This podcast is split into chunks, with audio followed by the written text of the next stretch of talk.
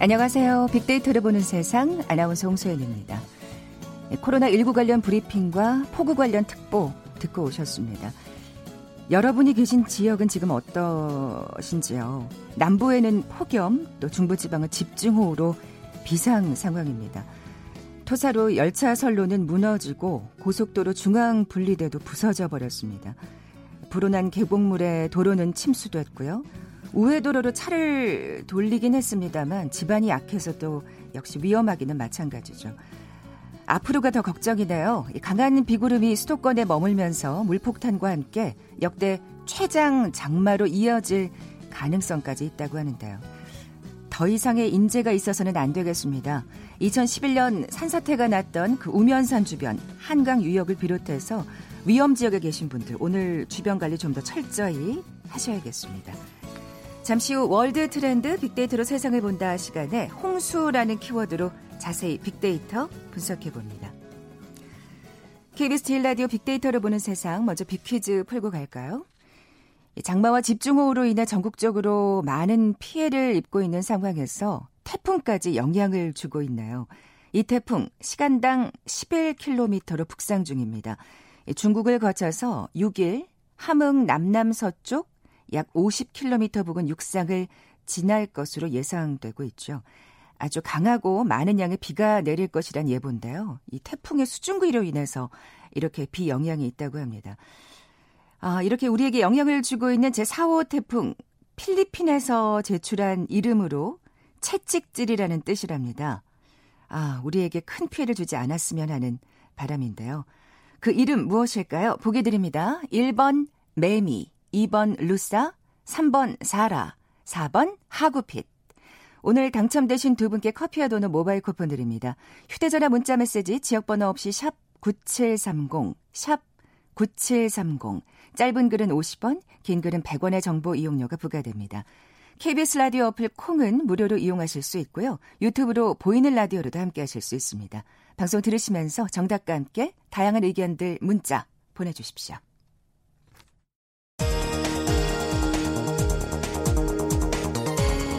헤드라인 뉴스입니다. 정세균 국무총리는 집중호우로 인한 피해가 늘어남에 따라 국민께서는 불필요한 외출과 비가 오는 동안의 야외 작업을 자제해달라고 당부했습니다. 민주당 지도부가 통합당의 반발에도 불구하고 이른바 임대차 3법 등 부동산 대책을 단독 처리하고 있는 이유를 적극 설명하고 나섰습니다. 거대 여당의 독주라는 일각의 비판을 불식시키기 위한 것으로 보입니다.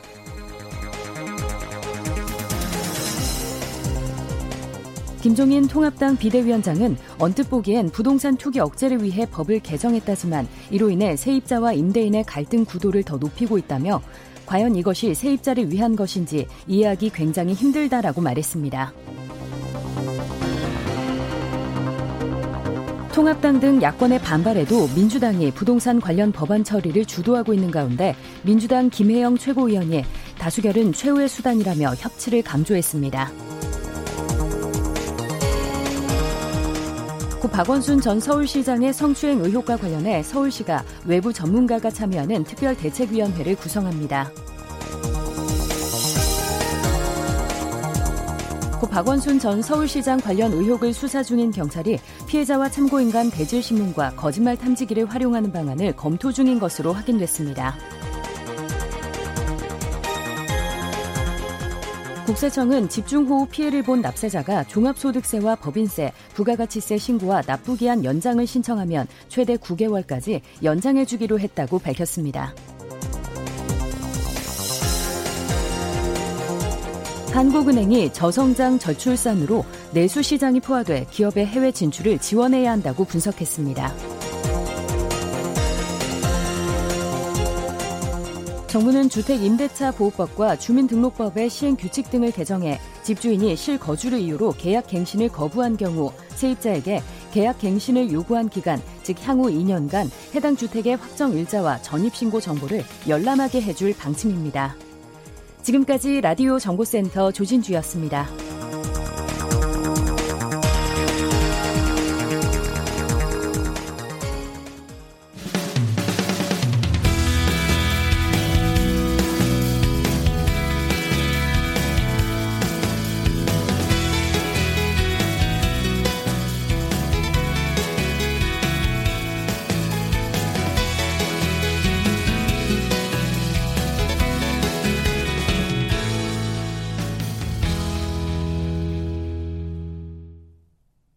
월드 트렌드 빅데이터로 세상을 본다 시작하기 전에 현재 특보 발효 지역 어, 다시 한번 좀 짚어드리겠습니다. 어, 강풍주의보가 내려진 곳이 울릉도, 독도, 충청남도, 당진, 홍성, 서산, 태안 지역이고요. 풍랑주의보가 내려진 지역은 서해중부 먼바다, 그리고 서해중부 앞바다, 그러니까 충남 북부 앞바다가 되겠습니다. 호우경보가 내려진 지역은 참 많습니다. 뭐 중부지방은 거의 다라고 해도 과언이 아니나요. 인천, 서울, 경상북도 지역, 경북 북동산지, 봉화 평지, 문경, 영주 지역이 되겠고요. 충청북도로 가보면 제천, 증평, 단양, 음성, 진천, 충주, 괴산, 청주 지역에 해당됩니다. 충청남도로 가볼까요? 당진, 홍성, 서산, 태안, 예산, 아산, 천안 지역. 어, 강원도는요. 강원 북부 산지, 강원 중부 산지, 강원 남부 산지, 양구 평지, 정선 평지, 평창 평지, 홍천 평지, 인제 평지, 횡성, 춘천, 화천, 철원, 원주, 영월, 태백 지역이 호우 경보가 내려진 상황입니다. 서해 5도와 경기도는 호우주의보가 내려져 있는 지역이 많은데요. 세종, 대전, 경상북도의 울진, 평지, 예천 지역이 호우주의보가 내려진 상태고요. 충청북도는 옥천, 보은 지역입니다. 그리고 충청남도는 서천, 계룡, 보령, 청양, 부여, 논산, 공주 지역, 강원도는 삼척 평지와 고성 평지 지역에 해당이 됩니다. 뭐 이 주의보라고 해도 사실 경보에 못지않은 또 관리가 필요할 것 같고요. 반면에 이 남부 지역은 폭음 경보가 내려져 있네요. 참 이 좁은 땅덩이에서 정말 아 날씨가 이렇게 다를 수가 있나요? 어, 대구와 경상북도 지역, 경주, 포항, 김천, 군위, 경산, 구미 지역에 지금 폭염 경보가 내려진 상황이고요. 폭염주의보는 세종, 울릉도, 독도, 울산, 부산, 광주, 대전, 제주도 지역입니다. 그리고 경상남도, 경상북도 지역 또한 지금 폭염주의보가 내려진 상황이에요. 또 거기서는 또 더위 조심하셔야겠습니다. 그리고 전라남도, 충청북도, 충청남도, 강원도 지역도 충청 북, 전라북도 지역 역시 지금 폭염주의보가 내려진 곳이 많나요? 예. 어, 기상 상황 좀 짚어드렸고요. 자, 지구촌 화제 이슈를 빅데이터로 분석해보는 시간. 월드 트렌드 빅데이터로 세상을 본다. 임상훈 국제문제평론가 나와 계십니다. 안녕하세요. 네, 안녕하십니까. 네, 저 세계가 보는 우리 뭐 홍수 얘기를 안 할 수가 없네요. 이 물난리를. 네, 네. 네. 뭐 외신들이 많이 보도를 했습니다. 지금 뭐 워낙에 지구촌에 홍수 난리가 나는 곳이 우리나라뿐만이 아니라서 그러니까 진짜 그 막 극단적으로 변화하는 기상 상황 때문에 지구촌이 다 몸살을 앓고 있는 것 네, 같아요. 특히 예. 이제 아시아 지역에 좀 피해가 많이 심각합니다. 네. 어, 그러다 보니까 뭐 상대적으로 외신에서는 이제 우리나라 상황보다는 어, 중국이나 인도 어, 이런 쪽 보도를 더 많이 하긴 하는데 우리나라 상황도 이제 뭐 보도가 나옵니다. 제가 지금 뭐 음, 호우 경보나 호우 주의보가 내려진 상황을 얘기를 했었는데요. 네. 주말 피해 상황을 좀 살펴볼까요? 주말 피해 지금 그 수도권, 충청, 강원 지역 그러니까 우리나라 한반도라면 중부 지역 아니겠습니까? 네. 어, 이쪽 지역에 이제 지, 그 피해가 집중됐고요. 근데 굉장히 대비가 됩니다. 남쪽 지역에 또 폭염주의보가 내려진 그런 상황이고. 그러니까요. 그래서 지금 그 사망이 어, 지금까지 어, 나온 것은 여섯 명 실종 여덟 명 근데 이제 사망자는 실종자에서 이제 더 넘어갈 가능성이 있고 이재민이 많습니다. 8천 명이 넘고요. 아 그렇군요. 충북 지역에 물론 가장 많습니다. 473명. 그다음에 경기 지역도 많고요. 그 경기 어, 충북 특히 이제 강원 이쪽 지역으로 이제 피해가 굉장히 많이 있고요. 지금 중부 지역이 몸살을 앓고 있어요 물난리 때문에. 네, 네 예. 그렇습니다. 주택, 비닐하우스 이런 쪽에 이제 피해도 굉장히 많습니다. 뭐 추가로 집계되고 지금 계속 늘어나고 있기 때문에 어, 피해 상황이 더 늘어날 것 같은데 뭐 어쨌든 산사태가 또 많죠. 이게 운전하다가 깜짝깜짝 놀라시는 아, 이게 분들 문제죠. 예. 예, 이건 예측을 할 수가 없기 음, 때문에 음. 산사태가 좀 150건이 집계가 됐습니다. 도로 교량 어, 무너지고 파손되고 이런 것이 11건이 지금 그 보고가 돼 있고요.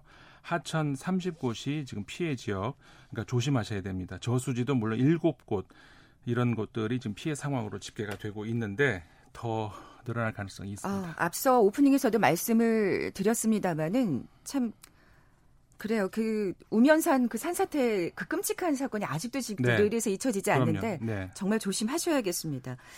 자, 뭐 우리 상황을 짚어봤고요. 음, 또 세계 상황도 좀 얘기를 해봐야 될 것 같아요. 네, 네. 뭐 조금 전에 말씀을 드렸다시피 어, 지금 중국과 이 저 인도 이런 쪽에 피해가 많습니다.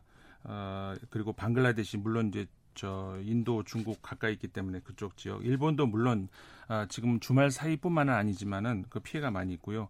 인도에서만 그 500만 명이 그 피해자로 지금 물론 사망자가 아니고 피해자가 500만 명. 특히 그 피해가 많은 지역이 저 인도로 치자면 북동부 아삼주의 피해가 굉장히 많이 2,000개 마을이 잠겼습니다. 음. 그리고 뭐 저 중국 같은 경우에는 지금까지 우리가 여러 번 전해드렸습니다마는 어, 그 주로 이렇게 중부 지역, 그 남부 지역 중심으로 해가지고 피해가 많이 발생했고, 그러니까 저 동쪽 지역이 좀 서쪽은 아니고 이게 이제 북쪽으로도 올라오고 있고 이제 그러면서 이제 피해가 많이 늘어나고 있는데 야 이거 어마어마 어마어마하거든요 피해액이 700억 위안이 넘습니다. 그러니까 아. 우리 돈으로 하자면 12조 이상의 지금 피해가 발생하고 있는 뭐 것이고. 뭐 워낙 이 중국이나 일본 같저 인도 같은 경우에는 땅덩이도 크고 인구가 네. 많기 때문에 한 번 이렇게 물난리가 나면 엄청난 피해가 그렇죠. 생기는 그러니까 것 같아요. 대피 한 사람만 하더라도 3,700만 명. 그거는 한국 인구보다도 많죠. 음. 어, 그 많은 인구가 어, 대피, 그러니까 자기 집을 떠나서 이제 피해하는 피해에 있는 그런 상황이고요. 뭐 일본의 경우도 마찬가지입니다. 이미 지난달에 이 큐슈 지방 중심으로 해가지고 70명 이상이 사망한 그런 아, 피해가 일본도 있었죠. 역시 지금 그렇군요. 피해가 컸습니다. 네, 네. 네. 전 지구적 상황이라고 할 수가 있는데, 앱, 저 그러니까 이 코로나 19로 인한 피해에 이어 가지고 그러니까요. 또 이런 그 물난리까지 어, 시민들의 마음 상처가 클 것 같습니다. 참 러시아 시베리아에서는 뭐 정말 엄청난 고온 현상으로 산불 피해가 네. 지금 지속되고 있다고 하고 사실 지금 우리 이렇게 좁은 땅덩이에서도 지금 남부 지방은 폭염으로 지금 그렇죠. 더위에 지금 시달리고 있고 네. 이 중부 지방은 이렇게 다른데요. 자, 이렇게 전체적으로 홍수 피해가 극심한 뭐 이유가 있을까요? 아무래도 이제 우리가 계속 지적을 하고 있는 거지만은 사, 그러니까 자연재해가 지금 새삼스러운 게 아니지 않습니까? 이게 그 지금 지구 온난화에 이제 직접적인 관련이 있을 것이라는 것이 절대적인 과학자들의 그 해석이고요. 네. 지금 어, 해면이 실제로 계속 상승하고 있지 않습니까? 앞으로도 그 홍수가 계속 많아질 거라고 하고요. 그러니까 음. 물 피해가 계속 이제 늘어날 거라고 합니다. 이대로 특별한 어떤 그 어, 전환점 없이 계속 흘러간다고 하면은 특히 그 해발 저지대 있지 않습니까? 이게 이제 주로 해안 지역이 될 수가 있는데 어, 2100년까지 아무 대책 없이 이 상태로 그대로 흘러간다고 하면은 현재의 그 해안 지방의 50%가 없어질 거라는 겁니다. 아, 엄청나네요. 그러니까 해안 지방이라 하면 이제 어디를 얘기하냐면 해발 한 10m까지 해발 10m까지 지역을 이제 해안 지역이라고 한다 그러면은 상당한데요. 예, 그 예. 지역 그 지역의 전 지구의 50%가 없어질 수 있다는 것이죠. 그러면은 거기 사는 사람들은 옮겨야 되는 거잖아요. 옮겨야 되는 것이죠. 그러니까는 이 아무 대책 없이 이대로 간다면은 이야기죠. 그러니까 우리가 지금 조금씩 그 전 세계적으로 특히 유럽 지역 중심으로 해가지고 자연 재해를 비롯해서 환경 대책 같은 것들에 대해서 지금 민감해지고 있기는 합니다만은 어쨌든 지금 전 세계 5억 6억 6억 정도 인구가 아까 말씀드린 해, 해발 10m 이하 그 해안에 살고 있다고 하거든요. 어, 그 상당하네요. 그렇죠. 예. 그 중에서 그러니까는 어 2억 한 8700만 8,700만 명. 이 정도의 사람들이 이제 생활 터전을 말씀하신 것처럼 옮겨야 한다는 것이죠. 이게 세계 인구의 이제 4%에 해당되는데 그게 이제 그 우리나라도 예외가 아니잖아요. 뭐 당연히 해안 지역이 있죠. 네. 어 그러니까는 그 그대로 우리가 흘러간다면은 굉장히 큰 피해 이런 것들 우리가 어, 당할 수밖에 없고 그 전에 이제 아까 제가 2100년까지라고 얘기했잖아요. 그것이 이제 과학자들의 어떤 예측인데 사실 항상 이런 어떤 예측은 정말 안타깝게도 앞당겨졌었던 것 같아요. 그렇죠. 예. 그러니까 너무 지금 재앙 그 상황은 항상 왜 이렇게 앞당겨지는 걸까요? 우리나라에서는 아. 좀덜 민감한 것 같은데 정치적으로도 지금 굉장히 그 유럽이라든가 서구 사회에서 민감하게 받아들이고 있거든요. 어. 그러니까 무슨 네. 얘기냐면은 과거에는 우리가 이, 이대로는 안 된다, 뭔가 바꿔야 된다라고 하는 어떤 진보적인 사고가 그 노동 운동이라든가 어떤 그 부의 불균형 이런 것들에 집중돼 있었다면 네. 그런 것들이 물론 아직까지 해결은 안 되고 있습니다만은 지금 그 서구 사회에서는 그것보다 좀 환경 이것이 더 심각 한 문제로 다가오고 있다라고 어. 하면서 당장 우리가 바꿔야 되는 이런 문제는 그 환경 오염 문제 아, 이걸로 인해 가지고 이제 지구촌 재해 우리가 손쓸 수 없는 어, 상황까지 간다고 하면은 우리가 돌이킬 수 없는 상황이라고 흔히 하잖아요. 그렇게 왔을 때는 정말 그 피해는 우리가 그 우리 통제권을 벗어나는 것이죠. 음. 아직까지는 우리가 통제권 안에 있는 그런 경우들이 많이 있습니다만은 진짜 요즘에 일어나는 그 기상 상황으로 봐서는 이게 통제권에 있는 건가 좀 의구심이 드는데 다행스러운 거는 그래도요. 예. 이번에 2020년 우리가 이제 코로나가 다행은 아니지만 코로나19를 겪으면서 한 가지 우리가 경험한 건 있어요. 뭔가 경각심을 가졌을까요? 경각심과 더불어서 더 네, 경각심은 네. 물론이고 네. 우리가 조금만 우리가 신경을 쓰면 지구는 바로 회복된다라고 하는 거. 아, 그런 또 희망. 예. 이번에 우리 많이 봤잖아요. 우리의 의지로 충분히 바꿀 수 네. 있다는. 얼마든지 네. 지금이라도 어, 우리가 이제 그 환경 오염을 줄여 나간다면은 우리가 배, 저 배기가스 줄이고 공장 줄이고 지금 저 코로나 19 때문에 일부러 그런 건 아니지만 네, 네. 그렇게 했더니 바로 지구가 응답을 하잖아요. 음. 그래서 우리가 과거에는 이게 우리가 한두 번 뭐 1, 2년 한다고 되겠느냐라고 하면서 회의적인 시각이었잖아요. 당장 우리가 그렇다고 석유를 안 쓸 수도 없는 거고. 음, 음. 그랬는데 뭐 그렇게 해서 이게 되겠느냐. 어, 뭐 유지가 되겠어? 뭐 그렇죠. 뭐 이런. 그런데 지금 불과 몇 개월 해봤더니 지구가 확 돌아오잖아요. 음. 지구의 복원력이라는 것이 이만큼 놀라웠다는 것이고 그렇다면 우리도 그냥 이거는 우리가 회의적으로 되겠냐 설마 이게 어, 생각을 바꿀 수 있는 그런 기회, 기회를 어떻게 보면 이 코로나 19가 아, 줬다고 할 수 있는 것이죠. 아, 그렇게 지구의 경고라고 할까요? 네, 네. 인간에 대한. 근데 그 경고를 우리가 지금 잘 들어먹고 있어요. 잘 듣고 들어먹고 있어야 될 텐데. 그러니까요. 또 이렇게 또 유야무야 넘어가서 어, 계속해서 또 환경 오염에 대한 경각심을 갖지 않는다면 아까 말하신 2100년은 고사하고 훨씬 더 앞당겨질 수, 수 있다는 예. 생각이 들고요. 네네. 지금 뭐 통제 얘기를 하셨습니다만 뭐 이 시간에도 얘기를 했어요. 그 산샤댐 중국에. 네네. 그 얘기도 또 안 할 수가 없는 것 같아요. 그 한번 제가 다뤘었잖아요. 네, 시간에. 예. 어, 중국에는 유난히 댐이 참 많습니다. 그러니까 여러 가지 이유로 댐이 이제 많이 있는 것은 뭐 이해할 수 있고 어, 댐을 만듦으로 인해 가지고 이제 물을 우리가 또 이렇게 그 경영을 할 수가 있잖아요. 뭐 자연의 일부분이지만 어느 정도는 통제를 할 수 있다 그런 이유로 이제 댐을 건설을 하는 것이고 네. 중국에 워낙 이제 저 하천이 많기 때문에 거기 이제 댐을 많이 만드는 건 있는데 어, 댐이 좀 과하다는 그런 지적들도 많이 있거든요. 중국 같은 경우에 음. 왜냐하면은 그 사실 그그 그 지난번에 한번 제가 말씀드릴 때 이 말씀도 드렸는데 댐 공사를 하다 보면은 콩고물이 많이 떨어집니다. 그러다 보니까 여러 가지 이제 비리들이 이제 많이 나올 수 있고 그 얘기도 해주셨죠. 예, 그래서 이제 댐이 많은 그런 것도 있는데 어, 워낙 그래서 부실공사 논란도 꽤 컸다고. 있죠. 예. 그래서 산 산샤댐 같은 경우에 지금 그 뭐 중국 그 국민들도 그런 여러 가지 설들로만 지금 어, 나오고 있습니다만은 어떻게 보면 밖에서도 지금 중국 산샤댐을 주목하고 있고 네. 중국 안에서는 중국 안에서는 얼마나 불안하겠습니까? 왜냐하면 네네. 그게 만약 실제로 붕괴된다면 그 밑으로는 수십만 명이 생명이 달려 있는 거거든요. 왜냐하면 그게 무너지면 그게 세계 최대의 댐인데 어마어마한 규모의 그게 한꺼번에 무너지면 그 밑에 댐들은 다 무너지는 거죠.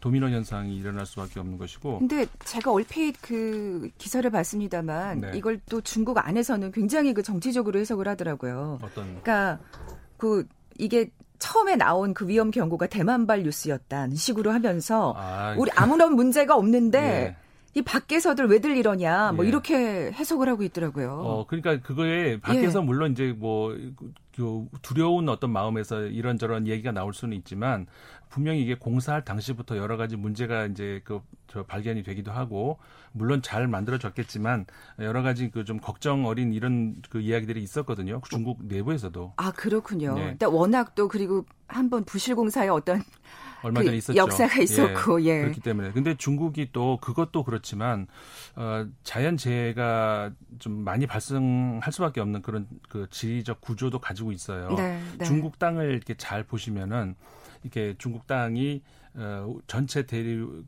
우리나라보다 약간 밑으로 밑에 쪽으로 있잖아요.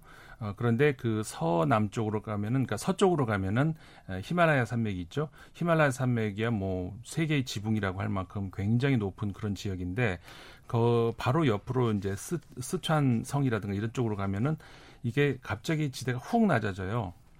그러니까는 모든 물들이 그쪽으로 확 갑자기 모일 수가 있잖아요. 아, 그렇군요. 그런데 거기서 문제는 그 물들이 또또 지대가 이렇게 그 동서 지역이 이렇게 경사 가져가지고 물이 잘 빠질 수 있으면 좋은데 그 지역에서는 또 평평해요, 또 땅이. 아, 그러니까 물이 고일 수 있는 거군요. 엄청난 그렇죠. 양의 물이. 아. 그러니까 어, 히말라야 산맥 쪽에서 그러니까 모든 그 물들이 모여 있다가 그게 빨리 빠지질 않고 그러니까 한동안 고여 있을 수 있는 그런 지리적인 구조라는 것이죠.